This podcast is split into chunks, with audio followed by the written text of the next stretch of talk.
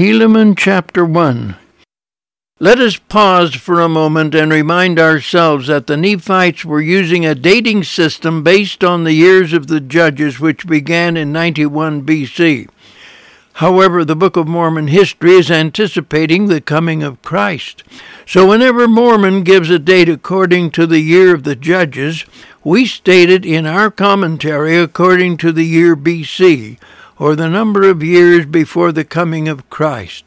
Keeping this in mind will be helpful as we proceed with our narration.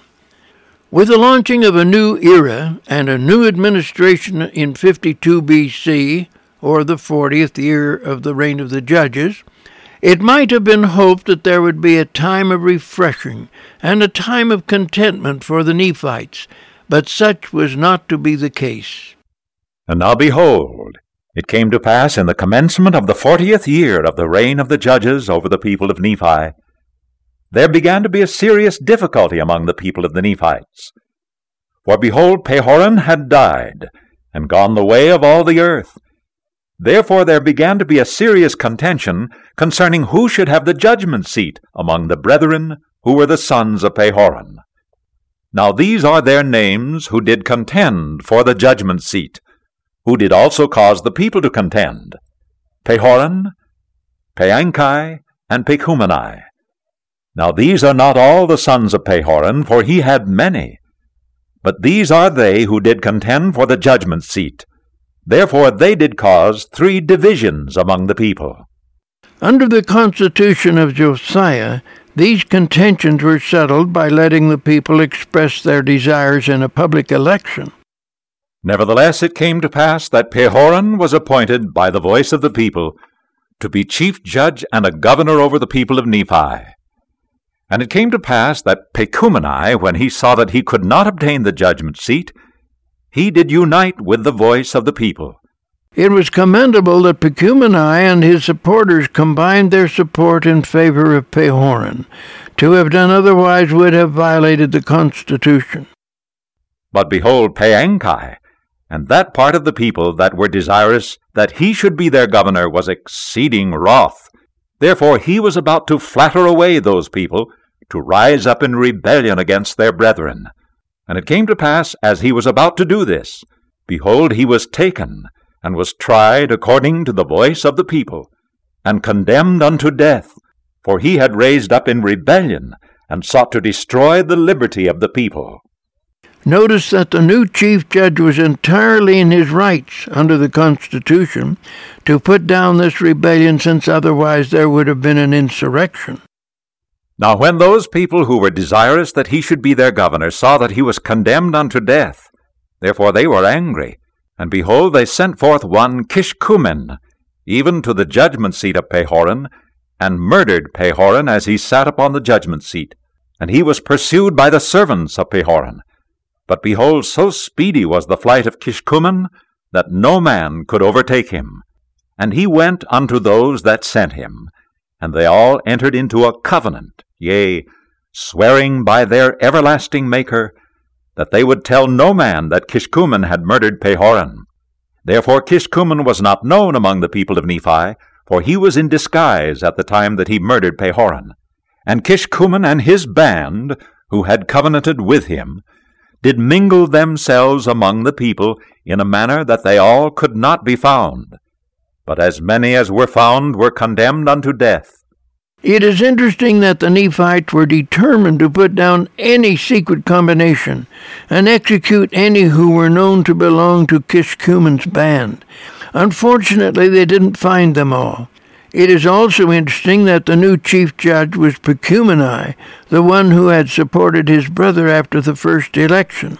He was thus rewarded for the support of the Constitution, even though he was not chosen in the first election. And now behold, Pacumeni was appointed, according to the voice of the people, to be a chief judge and a governor over the people, to reign in the stead of his brother Pahoran.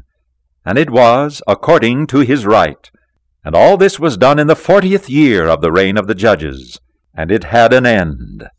In 51 BC, suddenly the Nephites find themselves invaded by a huge army of Lamanites.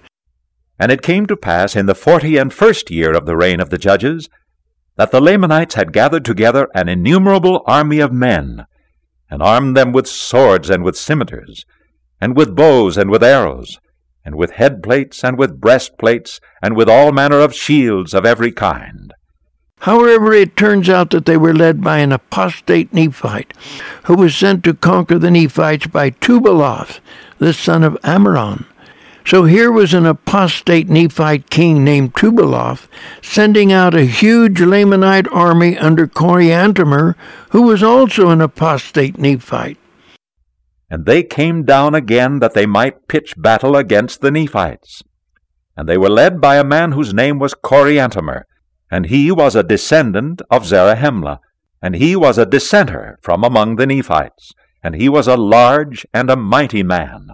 Therefore the king of the Lamanites, whose name was Tubaloth, who was the son of Ammoron, supposing that Coriantumr, being a mighty man, could stand against the Nephites, with his strength and also with his great wisdom, insomuch that by sending him forth he should gain power over the Nephites. Therefore he did stir them up to anger, and he did gather together his armies, and he did appoint Coriantumr to be their leader, and did cause that they should march down to the land of Zarahemla to battle against the Nephites.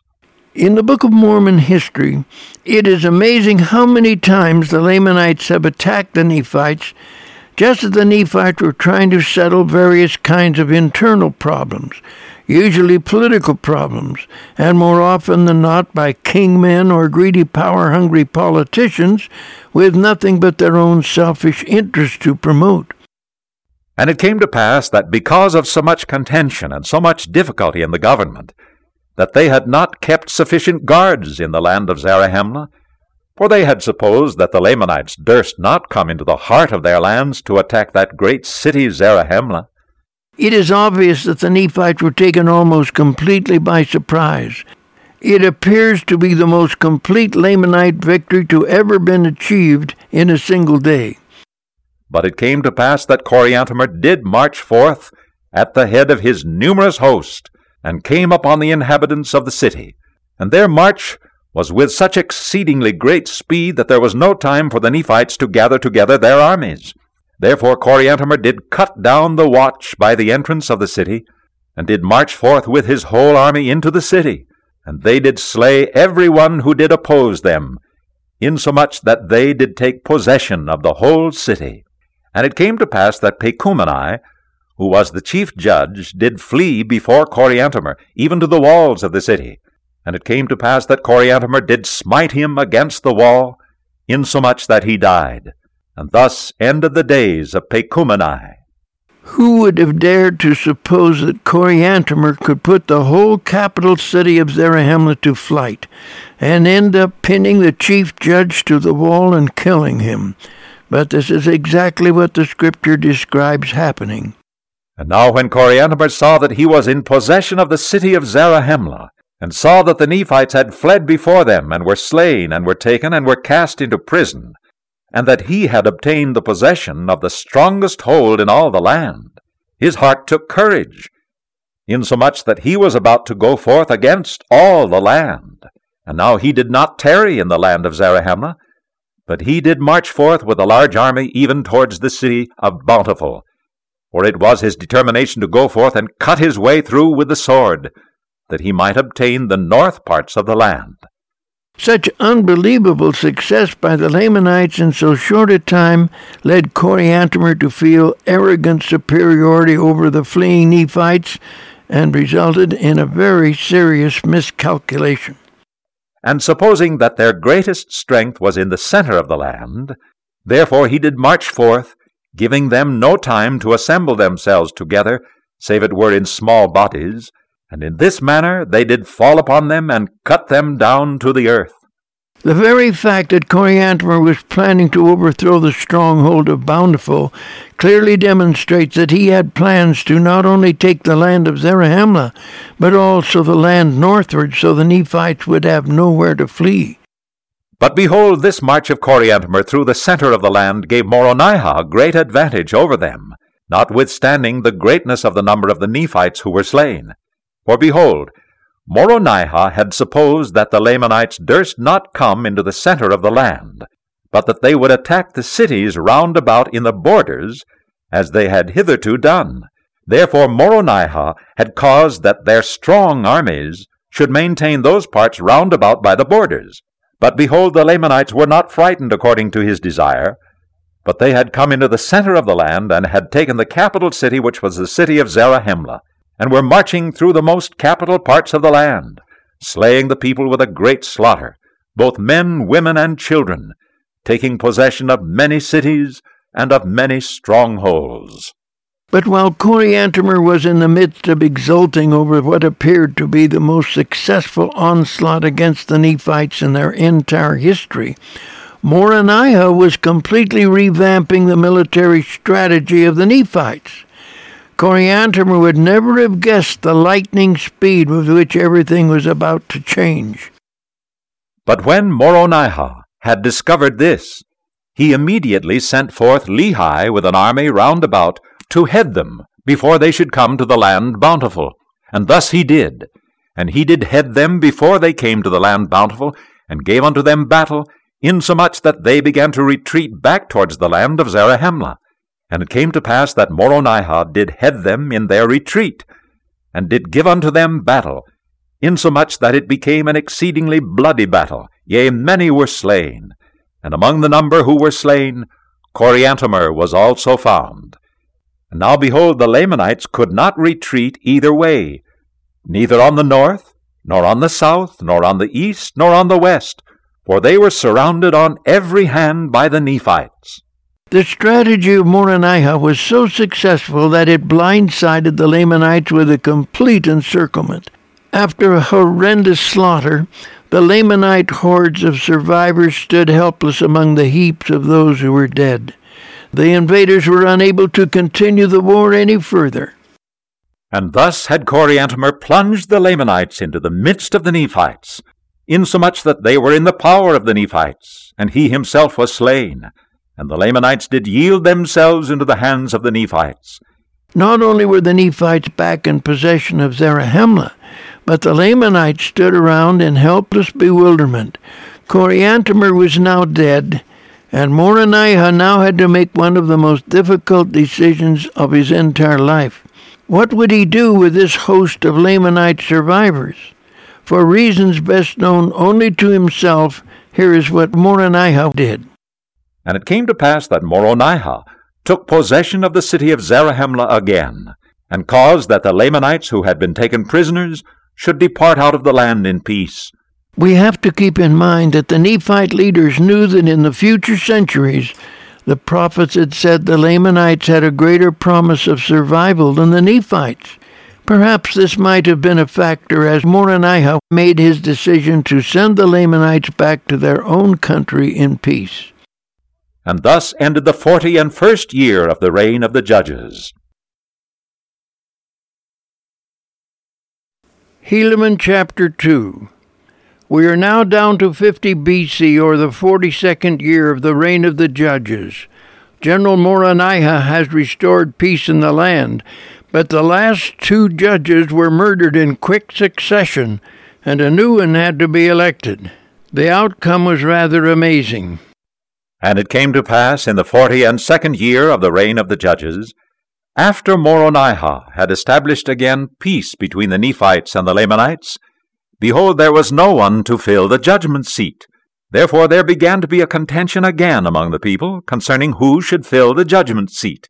And it came to pass that Helaman, who was the son of Helaman, was appointed to fill the judgment seat by the voice of the people. But of course, with a murder cult abroad in the land, it was dangerous to be elected chief judge, as Helaman II soon found out. But behold, Kishkumen, who had murdered Pahoran, did lay wait to destroy Helaman also, and he was upheld by his band, who had entered into a covenant that no one should know his wickedness. For there was one Gadianton, who was exceeding expert in many words, and also in his craft to carry on the secret work of murder and of robbery.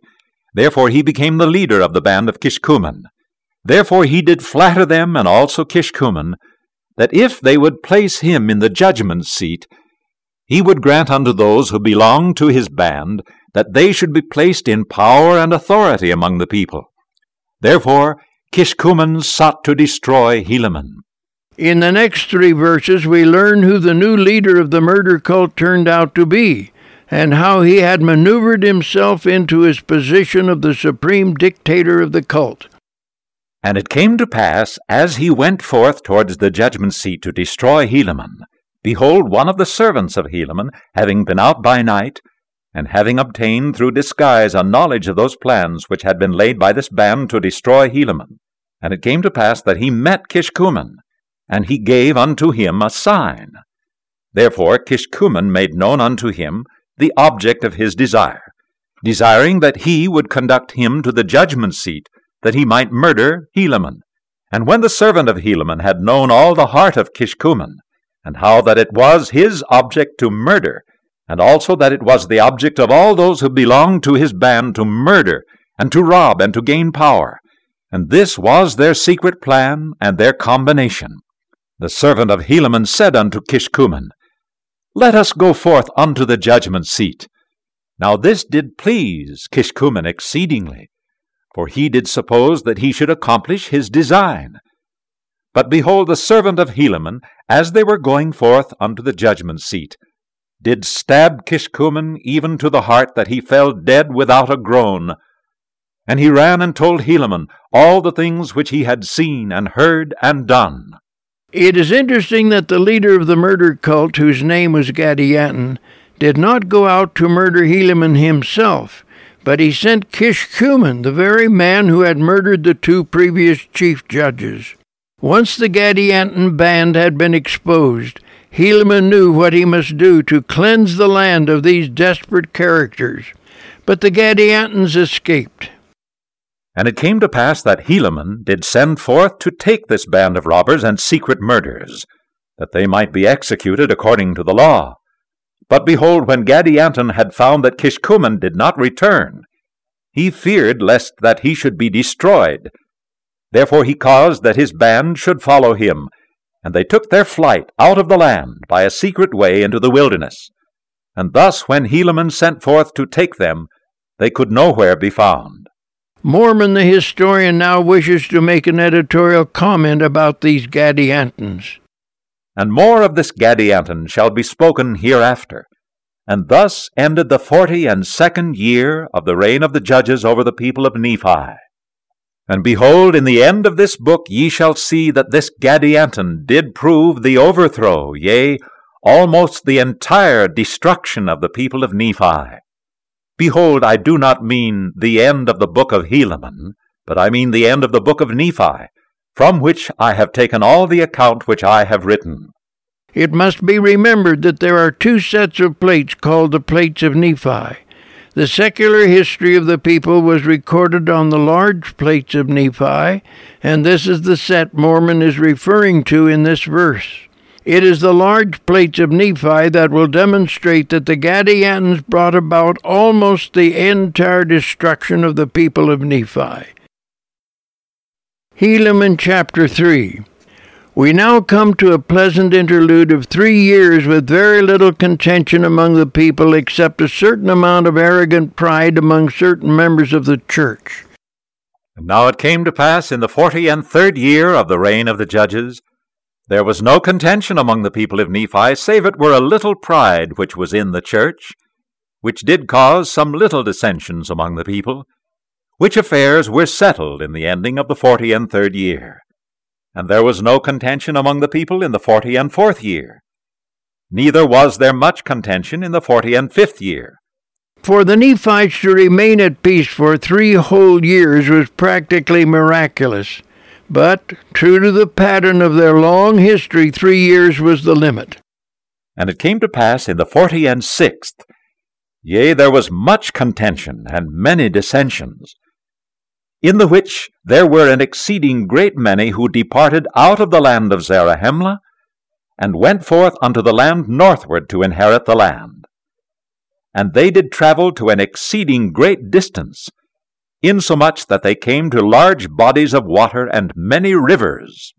It seems difficult to imagine it, but the subsequent history of the Nephites would indicate that those who departed into the land northward not only traveled an exceedingly great distance, but they actually ended up in the region characterized by great bodies of water and a whole network of rivers. From subsequent events, we are led to surmise that perhaps they had followed the trail of King Limhi's 43 explorers and actually ended up in the vicinity of the last great wars of the Jaredites, where they had become extinct through civil war and left behind them the 24 gold plates where the people of Limhi found them. Although at this point these are only conjectures, but subsequent events give considerable credence to this possibility. We know from the Jaredite record that the population of the Jaredites numbered in the millions, and after more than a thousand years of expansion and city dwelling, they had virtually wiped out the available timber. Yea, and even they did spread forth into all parts of the land, into whatever parts it had not been rendered desolate and without timber, because of the many inhabitants who had before inherited the land. And now no part of the land was desolate, save it were for timber, but because of the greatness of the destruction of the people who had before inhabited the land, it was called desolate. And there being but little timber upon the face of the land, nevertheless the people who went forth became exceeding expert in the working of cement. Therefore they did build houses of cement, in the which they did dwell. This verse refers to building houses of cement but it is generally agreed that this means they built houses of stones which were cemented together. Now we come to several verses in which Mormon the historian indicates a fantastic growth in population. However, we are reading the words of a historian who is dealing with a long time span. Verse 10 indicates that not only was there a remarkable expansion in the population, but there was extensive trade between the land southward and the land northward. And it came to pass that they did multiply and spread, and did go forth from the land southward to the land northward, and did spread, insomuch that they began to cover the face of the whole earth, from the sea south to the sea north, from the sea west to the sea east.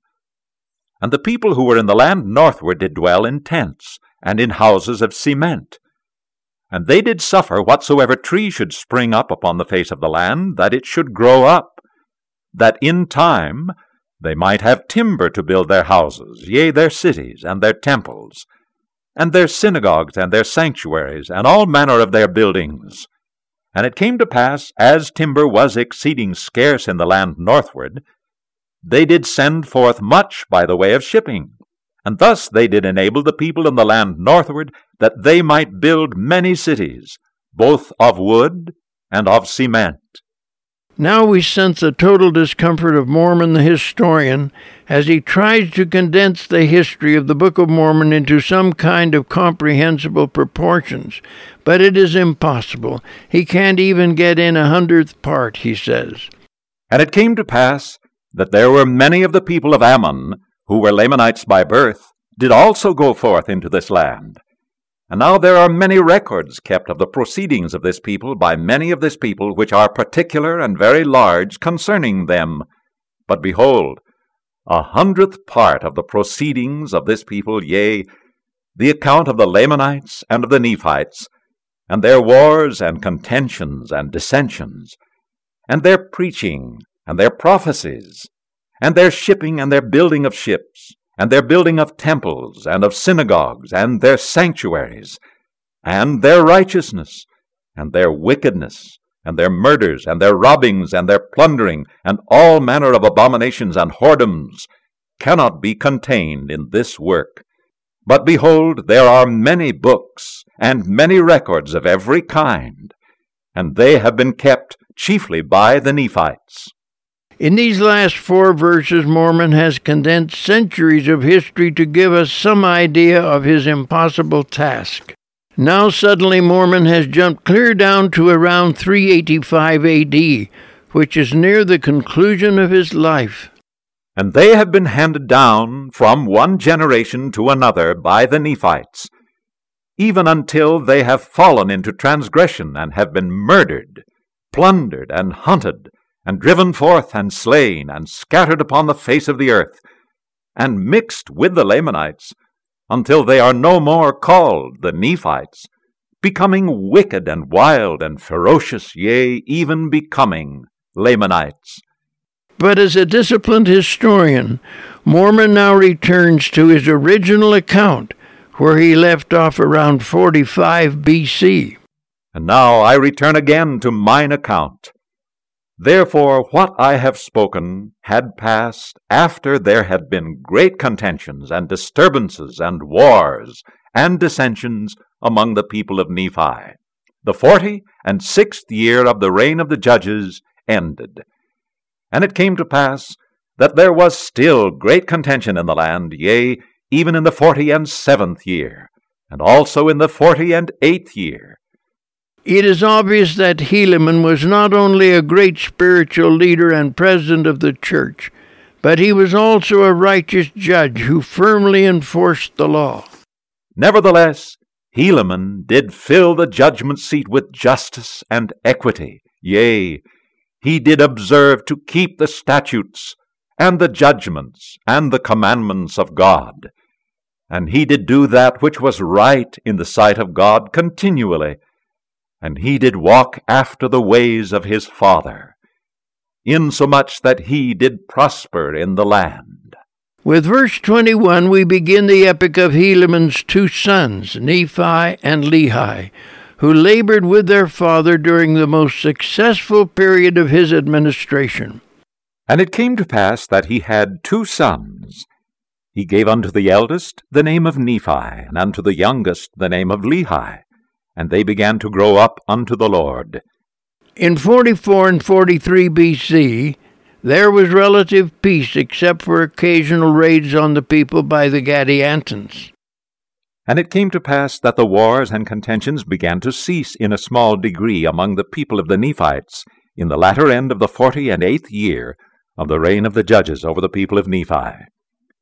And it came to pass in the forty and ninth year of the reign of the judges there was continual peace established in the land, all save it were the secret combinations which Gadianton the robber had established in the more settled parts of the land, which at that time were not known unto those who were at the head of government.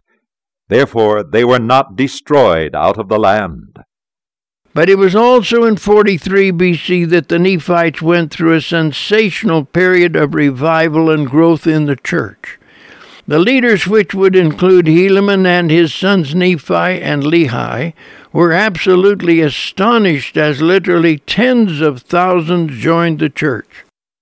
And it came to pass that in this same year there was exceeding great prosperity in the church, insomuch that there were thousands who did join themselves unto the church, and were baptized unto repentance.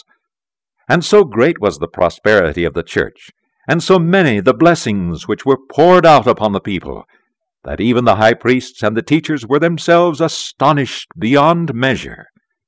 And it came to pass that the work of the Lord did prosper unto the baptizing and uniting to the church of God many souls, yea, even tens of thousands. Now we come to an editorial comment which we assume is probably by the historian Mormon. He cannot help but rejoice in this tremendous harvest of souls among the Nephites. This interval of joy and success continued for another two years. Thus we may see that the Lord is merciful unto all who will, in the sincerity of their hearts, call upon his holy name. Yea, thus we see that the gate of heaven is open unto all, even to those who will believe on the name of Jesus Christ, who is the Son of God. Yea, we see that whosoever will may lay hold upon the word of God, which is quick and powerful, which shall divide asunder all the cunning and the snares and the wiles of the devil, and lead the man of Christ in a straight and narrow course across that everlasting gulf of misery which is prepared to engulf the wicked and land their souls, yea, their immortal souls, at the right hand of God in the kingdom of heaven, to sit down with Abraham and Isaac and with Jacob and with all our holy fathers to go no more out. And in this year there was continual rejoicing in the land of Zarahemla, and in all the regions round about, even in all the land which was possessed by the Nephites. And it came to pass that there was peace and exceeding great joy in the remainder of the forty and ninth year. Yea, and also there was continual peace and great joy in the fiftieth year of the reign of the judges. In 41 BC, there was peace to a large extent. However, a spirit of pride was beginning to surface among certain members of the church who began to snub and otherwise persecute the more humble members of the church. And in the fifty and first year of the reign of the judges there was peace also, save it were the pride which began to enter into the church, not into the church of God, but into the hearts of the people who professed to belong to the church of God, and they were lifted up in pride, even to the persecution of many of their brethren. Now this was a great evil, which did cause the more humble part of the people to suffer great persecutions, and to wade through much affliction. During 40 BC, conditions continued with most of the church remaining faithful and trying to tolerate the callousness of the more well to do members. Nevertheless, they did fast and pray oft, and did wax stronger and stronger in their humility, and firmer and firmer in the faith of Christ, unto the filling their souls with joy and consolation, yea, even to the purifying and the sanctification of their hearts, which sanctification cometh because of their yielding their hearts unto God. And it came to pass that the fifty and second year ended in peace also, save it were the exceeding great pride which had gotten into the hearts of the people. And it was because of their exceeding great riches and their prosperity in the land and it did grow upon them from day to day. And it came to pass in the fifty and third year of the reign of the judges, Helaman died, and his eldest son Nephi began to reign in his stead. And it came to pass that he did fill the judgment seat with justice and equity, yea, he did keep the commandments of God, and did walk in the ways of his father. In 39 BC, Helaman suddenly died. He had not only served as the president of the church, but had also been elected chief judge. The record closes his highly successful career in public service by saying, quote, filled the judgment seat with justice and equity, and did keep the commandments of God, unquote.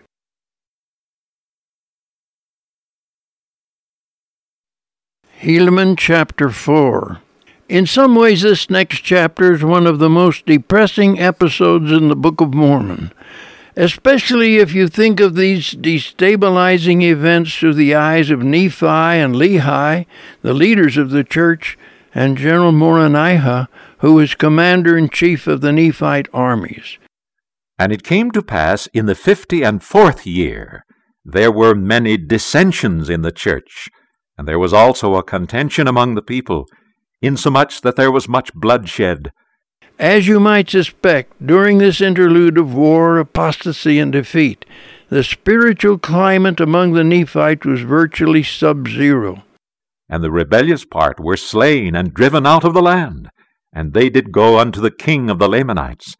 And it came to pass that they did endeavor to stir up the Lamanites to war against the Nephites. But behold, the Lamanites were exceedingly afraid, insomuch that they would not hearken to the words of those dissenters. But it came to pass in the fifty and sixth year of the reign of the judges, there were dissenters who went up from the Nephites unto the Lamanites, and they succeeded with those others in stirring them up to anger against the Nephites, and they were all that year preparing for war. A major hazard among the Nephites was the tendency of the rebel minority groups to constantly join the Lamanites and then make monumental promises to the Lamanites if they would raid the Nephites and then share the loot. By 35 BC, the Nephites were practically set up for a catastrophe. Here is what happened that year. And in the fifty and seventh year, they did come down against the Nephites to battle and they did commence the work of death, Yea, insomuch that in the fifty and eighth year of the reign of the judges, they succeeded in obtaining possession of the land of Zarahemla, yea, and also all the lands, even unto the land which was near the land bountiful. And the Nephites and the armies of Moronihah were driven even into the land of bountiful. And there they did fortify against the Lamanites from the west sea even unto the east, it being a day's journey for a Nephite on the line which they had fortified and stationed their armies to defend their north country.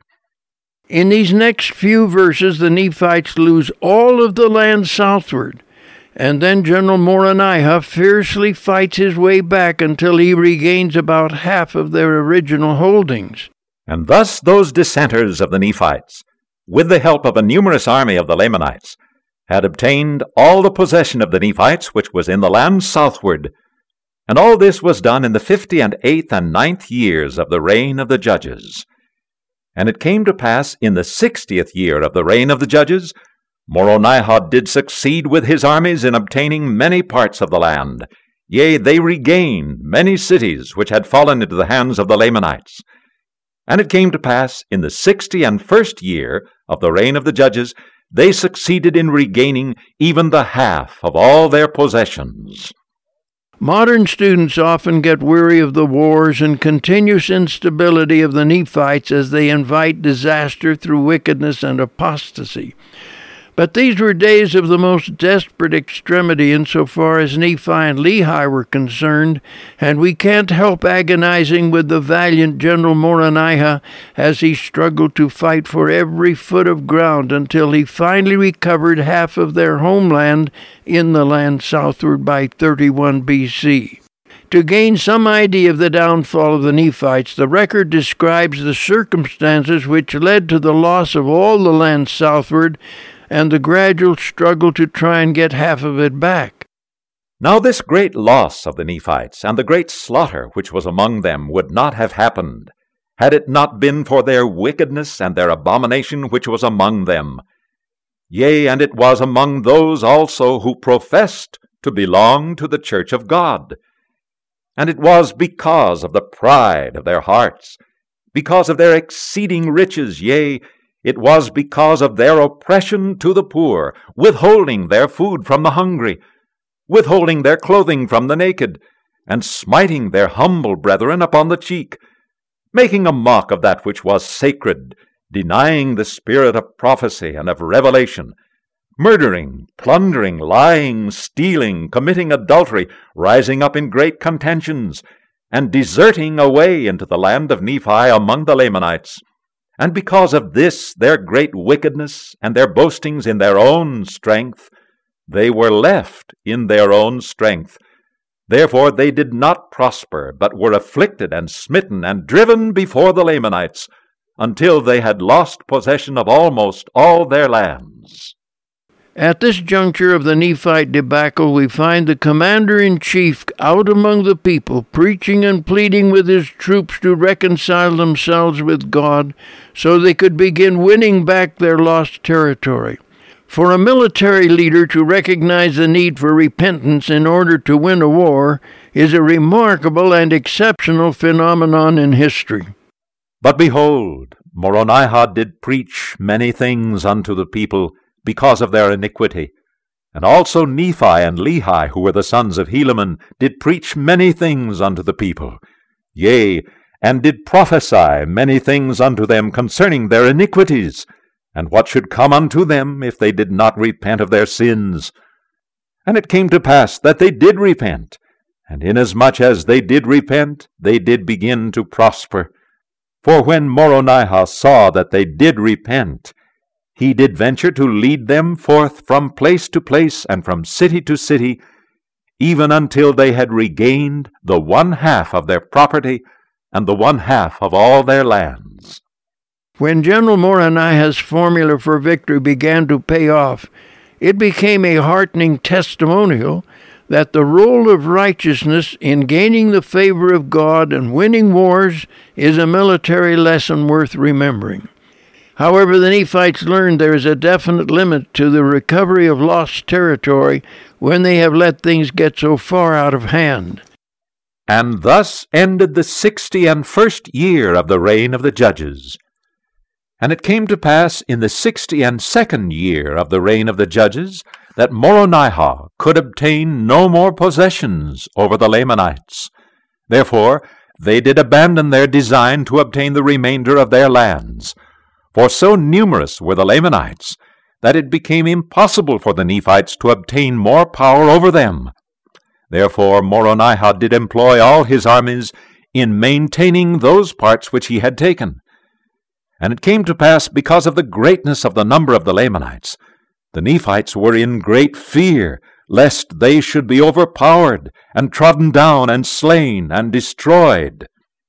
The frustration of reaching a stalemate in this great struggle finally forced the people to reflect on the prophecies and teachings of Alma and Mosiah, who had warned what would happen if they continued trampling under their feet the laws and commandments of God. Yea, they began to remember the prophecies of Alma, and also the words of Mosiah. And they saw that they had been a stiff necked people, and that they had set at naught the commandments of God, and that they had altered and trampled under their feet the laws of Mosiah, or that which the Lord commanded him to give unto the people. And they saw that their laws had become corrupted, and that they had become a wicked people insomuch that they were wicked, even like unto the Lamanites. And because of their iniquity, the church had begun to dwindle, and they began to disbelieve in the spirit of prophecy and in the spirit of revelation, and the judgments of God did stare them in the face. Furthermore, their wickedness had begun to reflect itself in the weakness of their troops while in combat they were becoming as weak as the individual Lamanites who had to make up for their weaknesses by mobilizing greater numbers even to maintain the status quo. And they saw that they had become weak like unto their brethren the Lamanites, and that the Spirit of the Lord did no more preserve them, yea, it had withdrawn from them, because the Spirit of the Lord doth not dwell in unholy temples. Therefore, the Lord did cease to preserve them by his miraculous and matchless power. For they had fallen into a state of unbelief and awful wickedness. And they saw that the Lamanites were exceedingly more numerous than they, and except they should cleave unto the Lord their God, they must unavoidably perish. For behold, they saw that the strength of the Lamanites was as great as their strength, even man for man and thus had they fallen into this great transgression. Yea, thus had they become weak because of their transgression in the space of not many years. Such were the circumstances of the Nephites in the sixty and second years of the judges, which was 30 BC. Helaman chapter 5. In this chapter, we have the most amazing demonstration in scriptural history of the superiority of the Word of God over the sword. It was in 30 BC that Nephi and Lehi decided to devote themselves exclusively to the preaching of the gospel. The first four verses describe their motivation. And it came to pass that in this same year, behold, Nephi delivered up the judgment seat to a man whose name was Cezoram, for as their laws and their governments were established by the voice of the people, and they who chose evil were more numerous than they who chose good, therefore they were ripening for destruction, for the laws had become corrupted. Yea, and this was not all. They were a stiff necked people, insomuch that they could not be governed by the law nor justice, save it were to their destruction. And it came to pass that Nephi had become weary because of their iniquity. And he yielded up the judgment seat, and took it upon him to preach the word of God all the remainder of his days, and his brother Lehi also, all the remainder of his days. No doubt Cezoram felt highly honored to be the new chief judge, but they would never have guessed what would befall their family in the not too distant future. Meanwhile, Nephi and Lehi reflected on the instructions of Helaman, their father, who had died at the relatively young age of 42. He had said that no matter what happened during this age of wickedness, they must stay faithful to God. The record says, For they remembered the words which their father Helaman spake unto them, and these are the words which he spake. Behold, my sons, I desire that ye should remember to keep the commandments of God. And I would that ye should declare unto the people these words. Behold, I have given unto you the names of our first parents who came out of the land of Jerusalem. And this I have done, that when you remember your names, ye may remember them. And when ye remember them, ye may remember their works. And when ye remember their works, ye may know how that it is said and also written that they were good. Therefore, my sons, I would that ye should do that which is good, that it may be said of you, and also written, even as it has been said and written of them. Helaman knew that sometimes the missionaries of the church will encounter unexpected success which gives great joy to the people. But Helaman warned his sons not to attribute such success to themselves and indulge in boasting. And now, my sons, Behold, I have somewhat more to desire of you, which desire is, that ye may not do these things, that ye may boast, but that ye may do these things to lay up for yourselves a treasure in heaven, yea, which is eternal, and which fadeth not away. Yea, that ye may have that precious gift of eternal life, which we have reason to suppose hath been given to our fathers. Helaman wanted his sons to center their gospel message around the mission of Jesus Christ, and so he said, Oh, remember, remember, my sons, the words which King Benjamin spake unto his people. Yea, remember that there is no other way, nor means, whereby man can be saved, only through the atoning blood of Jesus Christ, who shall come, yea, Remember that he cometh to redeem the world. And remember also the words which Amulek spake unto Zeezrom in the city of Ammonihah. For he said unto him that the Lord surely should come to redeem his people, but that he should not come to redeem them in their sins, but to redeem them from their sins. And he hath power given unto him from the Father to redeem them from their sins because of repentance. Therefore he hath sent his angels to declare the tidings of the conditions of repentance, which bringeth unto the power of the Redeemer unto the salvation of their souls. There is no scriptural record which carries a more persistent emphasis on the divine mission of Jesus Christ than the Book of Mormon. Now, my sons, remember, remember that it is upon the rock of our Redeemer, who is Christ, the Son of God, that ye must build your foundation. That when the devil shall send forth his mighty winds, yea, his shafts in the whirlwind, yea, when all his hail and his mighty storm shall beat upon you, it shall have no power over you to drag you down to the gulf of misery and endless woe because of the rock upon which ye are built, which is a sure foundation, a foundation whereon, if men build, they cannot fall. There is no doubt that Nephi and Lehi had taken the words of their father to heart.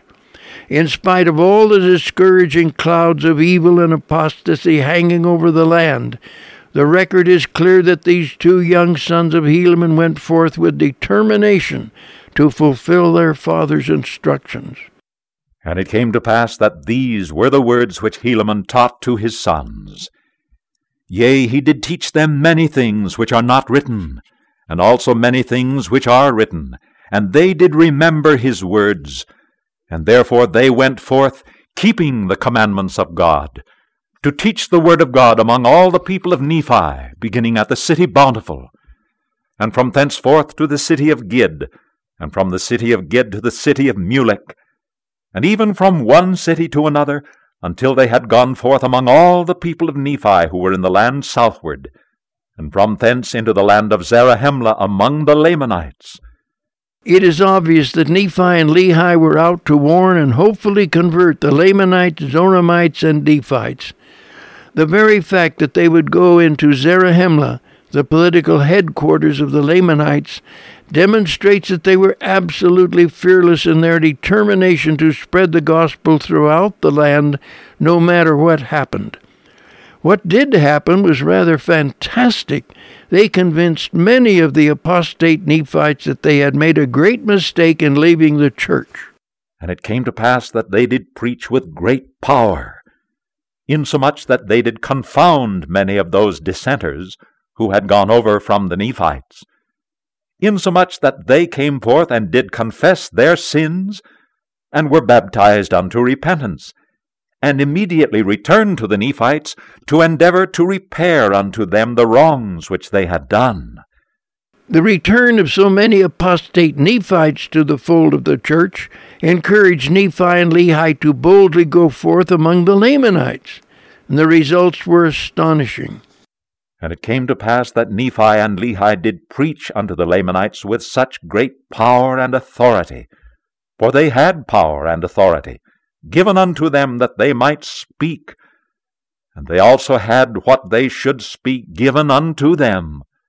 Therefore they did speak unto the great astonishment of the Lamanites, to the convincing them, insomuch that there were eight thousand of the Lamanites who were in the land of Zarahemla and round about baptized unto repentance, and were convinced of the wickedness of the traditions of their fathers. You can well imagine the rejoicing of these two sons of Helaman to have the Lamanites coming into the church by the thousands. This led them to call themselves on an extremely dangerous mission clear down at the political headquarters of the Lamanites in the land of Nephi. But almost immediately they were confronted with the possibility of execution. We read, And it came to pass that Nephi and Lehi did proceed from thence to go to the land of Nephi. And it came to pass that they were taken by an army of the Lamanites and cast into prison. Yea, even in that same prison in which Ammon and his brethren were cast by the servants of Limhi. And after they had been cast into prison many days without food, behold, they went forth into the prison to take them, that they might slay them. And it came to pass that Nephi and Lehi were encircled about as if by fire, even insomuch that they durst not lay their hands upon them for fear lest they should be burned. Nevertheless, Nephi and Lehi were not burned, and they were as standing in the midst of fire, and were not burned. And when they saw that they were encircled about with a pillar of fire, and that it burned them not, their hearts did take courage, for they saw that the Lamanites durst not lay their hands upon them, neither durst they come near unto them, but stood as if they were struck dumb with amazement. As weak as Nephi and Lehi were from lack of food, they stood forth to take advantage of this miraculous display of God's power. We learn that the crowd of dignitaries who had come to the prison to see the execution of the missionaries were Lamanites, Zoramites, and other dissenters from the Nephites. Verse 49 later tells us that the crowd consisted of over 300 men. And it came to pass that Nephi and Lehi did stand forth and began to speak unto them, saying, Fear not, for behold, it is God that has shown unto you this marvelous thing, in the which is shown unto you that ye cannot lay your hands on us to slay us. And behold, when they had said these words, the earth shook exceedingly, and the walls of the prison did shake, as if they were about to tumble to the earth. But behold, they did not fall. And behold, they that were in the prison were Lamanites and Nephites, who were dissenters. And it came to pass that they were overshadowed with a cloud of darkness, and an awful, solemn fear came upon them. As if the rapid changes in the environment were not enough to deeply frighten these 300 men, they then heard a voice which seemed to be coming from above the cloud. And it came to pass that there came a voice, as if it were above the cloud of darkness, saying, Repent ye, repent ye, and seek no more to destroy my servants, whom I have sent unto you to declare good tidings. And it came to pass, when they heard this voice, and beheld that it was not a voice of thunder, neither was it a voice of a great tumultuous noise. But behold, it was a still voice of perfect mildness, as if it had been a whisper, and it did pierce even to the very soul. And notwithstanding the mildness of the voice, behold, the earth shook exceedingly, and the walls of the prison trembled again, as if it were about to tumble to the earth. And behold, the cloud of darkness which had overshadowed them did not disperse. Whoever had charge of this demonstration beyond the veil certainly knew how to set up these men for a quick conversion. First there was the darkness, then the voice, and the severe earthquake, and now the voice spoke to them again. And behold, the voice came again, saying, Repent ye, repent ye, for the kingdom of heaven is at hand. And seek no more to destroy my servants. And it came to pass that the earth shook again, and the walls trembled. And also again the third time the voice came, and did speak unto them marvelous words which cannot be uttered by man. And the walls did tremble again, and the earth shook as if it were about to divide asunder. And it came to pass that the Lamanites could not flee, because of the cloud of darkness which did overshadow them. Yea, and also they were immovable because of the fear which did come upon them. With the walls of the prison trembling and threatening to crush them at any moment, the 300 men would have given almost anything to get out of there. But because of the darkness and the paralyzing fear which pinned them to the ground, they could not flee. Now there was one among them who was a Nephite by birth, who had once belonged to the church of God, but had dissented from them.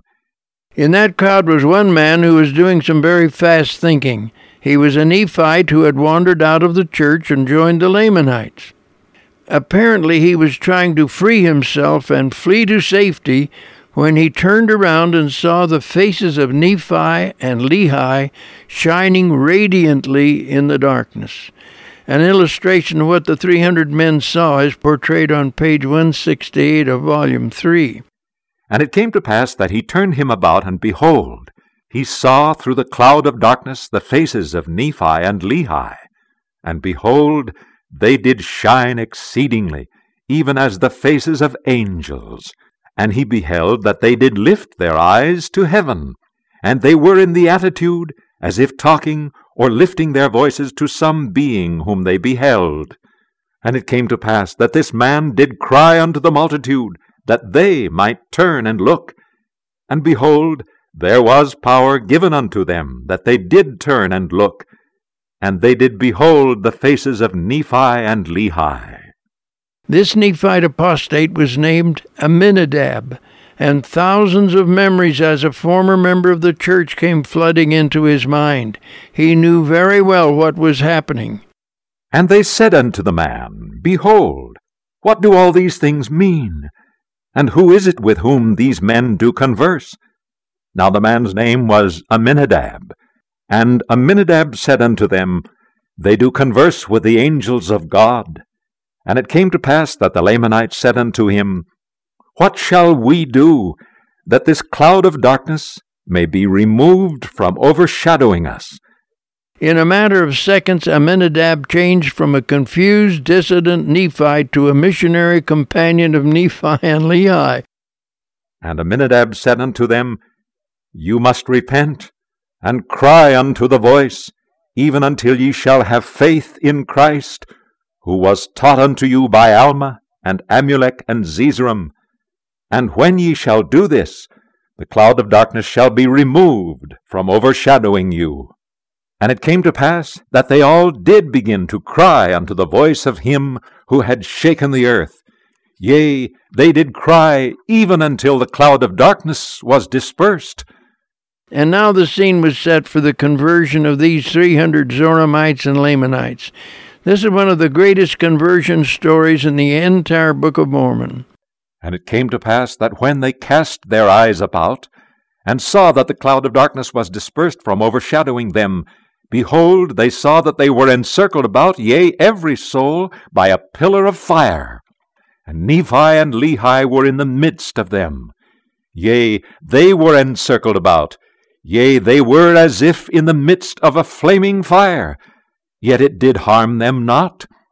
neither did it take hold upon the walls of the prison. And they were filled with that joy which is unspeakable and full of glory. And behold, the Holy Spirit of God did come down from heaven, and did enter into their hearts, and they were filled as if with fire, and they could speak forth marvelous words. And it came to pass that there came a voice unto them, yea, a pleasant voice, as if it were a whisper, saying, Peace, peace be unto you, because of your faith in my well beloved, who was from the foundation of the world. And now, when they heard this, they cast up their eyes, as if to behold from whence the voice came. And behold, they saw the heavens open, and angels came down out of heaven, and ministered unto them. Whoever was in charge of this priesthood operation from beyond the veil certainly must have been thrilled to see the impact which the whole operation was having on these 300 men. Now he had a message for these new converts, and he commissioned them to go forth immediately and bear witness to all of the marvelous things they had seen. And there were about three hundred souls who saw and heard these things. And they were bidden to go forth and marvel not, neither should they doubt. While the more part of the people were converted when they heard what had happened, there were still some who refused to believe and were cynical and bitter about the whole affair. And it came to pass that they did go forth, and did minister unto the people, declaring throughout all the regions round about all the things which they had heard and seen, insomuch that the more part of the Lamanites were convinced of them, because of the greatness of the evidences which they had received. And as many as were convinced did lay down their weapons of war, and also their hatred and the tradition of their fathers. This series of events was one miracle following another. One of the greatest miracles happened next. And it came to pass that they did yield up unto the Nephites the lands of their possession. All of these events happened so rapidly, it is doubtful that Moronihah and the loyal Nephites up in the city of Bountiful would even be aware of these miraculous events until they were in full force and effect. It would be gratifying to know the feelings of General Moronihah and Cezoram, the chief judge, when they received this almost unbelievable flood of good news. Helaman chapter 6 The conversion of so many Lamanites had completely changed the demographics of the Western Hemisphere. This was partly due to the fact that the Lamanites were more inclined to follow the gospel program than many of the Nephites. And it came to pass that when the sixty and second year of the reign of the judges had ended, all these things had happened, and the Lamanites had become, the more part of them, a righteous people, insomuch that their righteousness did exceed that of the Nephites, because of their firmness and their steadiness in the faith. For behold, there were many of the Nephites who had become hardened and impenitent and grossly wicked, insomuch that they did reject the word of God and all the preaching and prophesying which did come among them. The conversion of the Lamanites had been such a sensational improvement in relations between the Lamanites and most of the Nephites that there was more joy and toleration among them than the majority could ever remember. Nevertheless, the people of the church did have great joy because of the conversion of the Lamanites, yea, because of the church of God which had been established among them. And they did fellowship one with another, and did rejoice one with another, and did have great joy. As the Lamanite missionaries came up from Nephi, they bore their testimonies to the astonished Nephites in Zarahemla, However, we get the impression that there was considerable resistance among the hard hearted Nephites, and as a result, the Lamanite missionaries decided to go where they would have a more welcomed reception. And it came to pass that many of the Lamanites did come down into the land of Zarahemla, and did declare unto the people of the Nephites the manner of their conversion, and did exhort them to faith and repentance. Yea, and many did preach with exceedingly great power and authority unto the bringing down many of them into the depths of humility, to be the humble followers of God and the Lamb.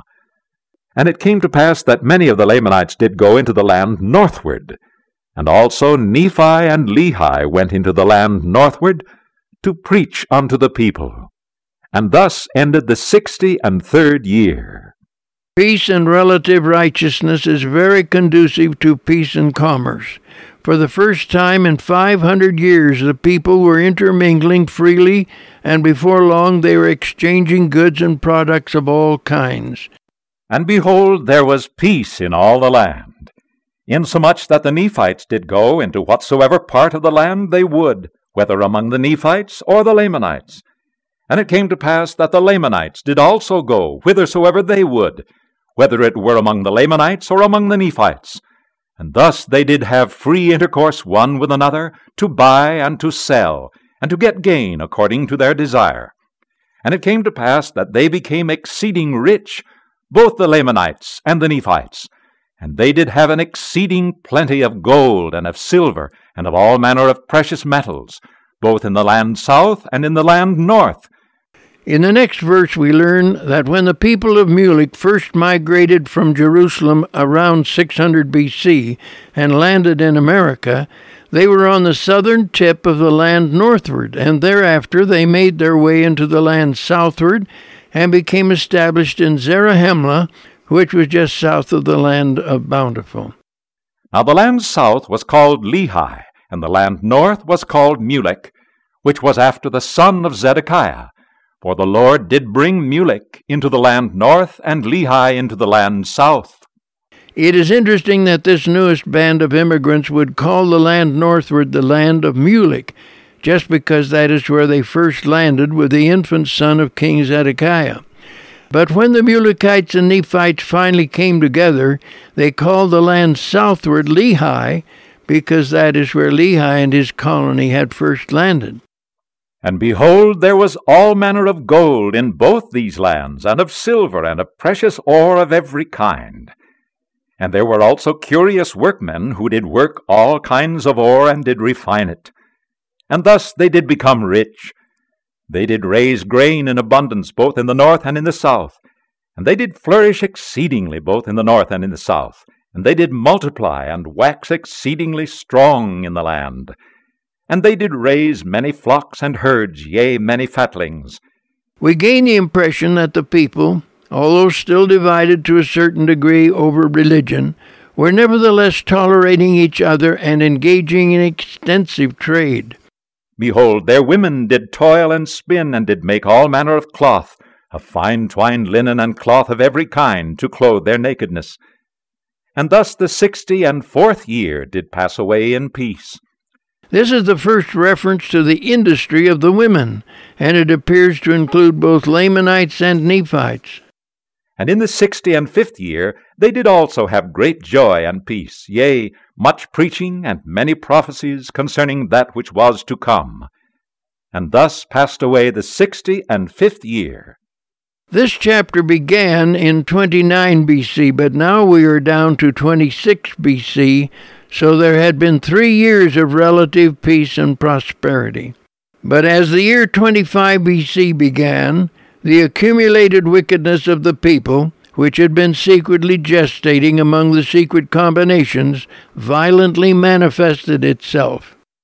And it came to pass that in the sixty and sixth year of the reign of the judges, behold, Cezoram was murdered by an unknown hand, as he sat upon the judgment seat. And it came to pass that in the same year that his son, who had been appointed by the people in his stead, was also murdered. And thus ended the sixty and sixth year. And in the commencement of the sixty and seventh year, the people began to grow exceedingly wicked again. Thus we come to the inevitable phase of wretched disaster in the boom and bust cycle of Nephite history. For behold, the Lord had blessed them so long with the riches of the world that they had not been stirred up to anger, to wars, nor to bloodshed. Therefore they began to set their hearts upon their riches. Yea, they began to seek to get gain, that they might be lifted up one above another. Therefore they began to commit secret murders, and to rob and to plunder that they might get gain. The breakdown of Nephite society began to rapidly spread through all the people. The cancerous growth of murder, robbery, looting, and crime spread among the people like lecherous lava from a satanical volcano. The main source of conspiratorial evil was attributed to the Gadianton robbers and their murders. And now behold, those murderers and plunderers were a band who had been formed by Kishkumen and Gadianton. And now it had come to pass that there were many, even among the Nephites of Gadianton's band. But behold, they were more numerous among the more wicked part of the Lamanites, and they were called Gadianton's robbers and murderers. And it was they who did murder the chief judge, Cezoram, and his son, while in the judgment seat. And behold, they were not found. Now we come to an unexpected turn of events. The Lamanites undertook to wipe the Gadiantons from off the face of the earth, while many of the Nephites rapidly embraced them so as to participate in their division of spoils and loot. And now it came to pass that when the Lamanites found that there were robbers among them, they were exceeding sorrowful, and they did use every means in their power to destroy them off the face of the earth. But behold, Satan did stir up the hearts of the more part of the Nephites, insomuch that they did unite with those bands of robbers, and did enter into their covenants and their oaths, that they would protect and preserve one another in whatsoever difficult circumstances they should be placed, that they should not suffer for their murders, and their plunderings and their stealings. Another supposed advantage in joining the Gadiantons was that one could employ their secret signs and passwords in order to escape punishment for participating in their crimes. And it came to pass that they did have their signs, yea, their secret signs, and their secret words, and this that they might distinguish a brother who had entered into the covenant, that whatsoever wickedness his brother should do, he should not be injured by his brother, nor by those who did belong to his band, who had taken this covenant. And thus they might murder and plunder and steal and commit whoredoms and all manner of wickedness, contrary to the laws of their country and also the laws of their God. The Gadiantons were a satanical murder cult. They had their own internal enforcement police. Therefore, anyone who revealed their secrets, their oath, signed, or password was marked for death. And whosoever of those who belonged to their band should reveal unto the world of their wickedness and their abominations should be tried, not according to the laws of their country, but according to the laws of their wickedness, which had been given by Gadianton and Kishkumen. It had been hoped that by keeping the satanical ritual of the ancient Jaredites secret and not publishing their history, it would protect the Nephites and Lamanites from the curse that had destroyed the Jaredites. However, Satan had revealed to Gadianton the whole secret crime cult by which they could murder and get gain. Now behold, it is these secret oaths and covenants which Alma commanded his son should not go forth unto the world, lest they should be a means of bringing down the people unto destruction. Now behold, those secret oaths and covenants did not come forth unto Gadianton from the records which were delivered unto Helaman, but behold, they were put into the heart of Gadianton by that same being who did entice our first parents to partake of the forbidden fruit, yea, that same being who did plot with Cain, that if he would murder his brother Abel, it should not be known unto the world. And he did plot with Cain and his followers from that time forth. The Scriptures verify that the criminal cult revealed by Satan was indeed the same one which had been instigated among the Jaredites.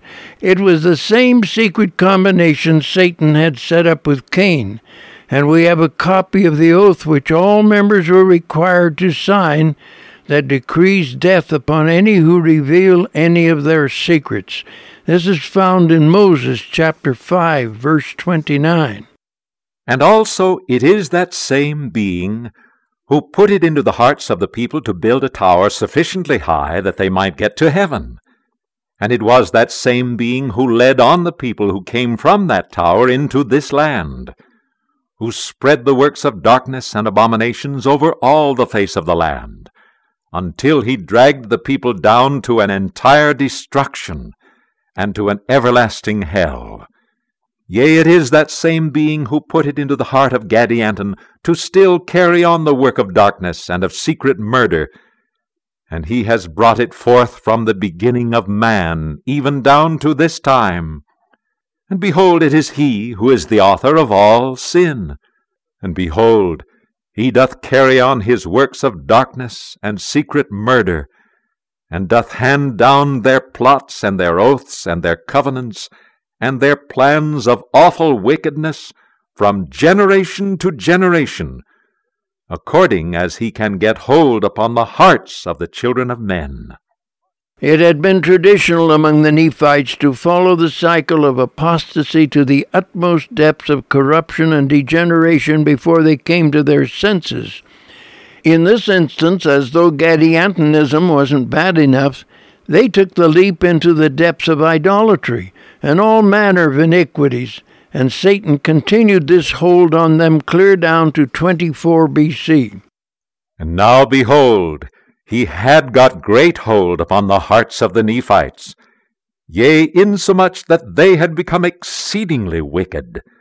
Yea, the more part of them had turned out of the way of righteousness, and did trample under their feet the commandments of God, and did turn unto their own ways, and did build up unto themselves idols of their gold and their silver. And it came to pass that all these iniquities did come unto them in the space of not many years, insomuch that a more part of it had come unto them in the sixty and seventh year of the reign of the judges over the people of Nephi. And they did grow in their iniquities in the sixty and eighth year also, to the great sorrow and lamentation of the righteous. But it was amazing that the Lamanites did not follow the Nephite cycle. As the Nephites were going down, the Lamanites kept the commandments of God and found pleasure in adhering to the principles of the gospel. And thus we see that the Nephites did begin to dwindle in unbelief and grow in wickedness and abominations, while the Lamanites began to grow exceedingly in the knowledge of their God. Yea, they did begin to keep his statutes and commandments, and to walk in truth and uprightness before him. In these next two verses, we see that the Spirit of the Lord does not follow race, color, or clan. It follows righteousness regardless of race, color, or clan. In a few more chapters, the Lamanites will produce one of the truly great prophets of the entire Book of Mormon. And thus we see that the Spirit of the Lord began to withdraw from the Nephites because of the wickedness and the hardness of their hearts. And thus we see that the Lord began to pour out his Spirit upon the Lamanites because of their easiness and willingness to believe in his words. Now we come to a verse that is the highest possible compliment to the Lamanites.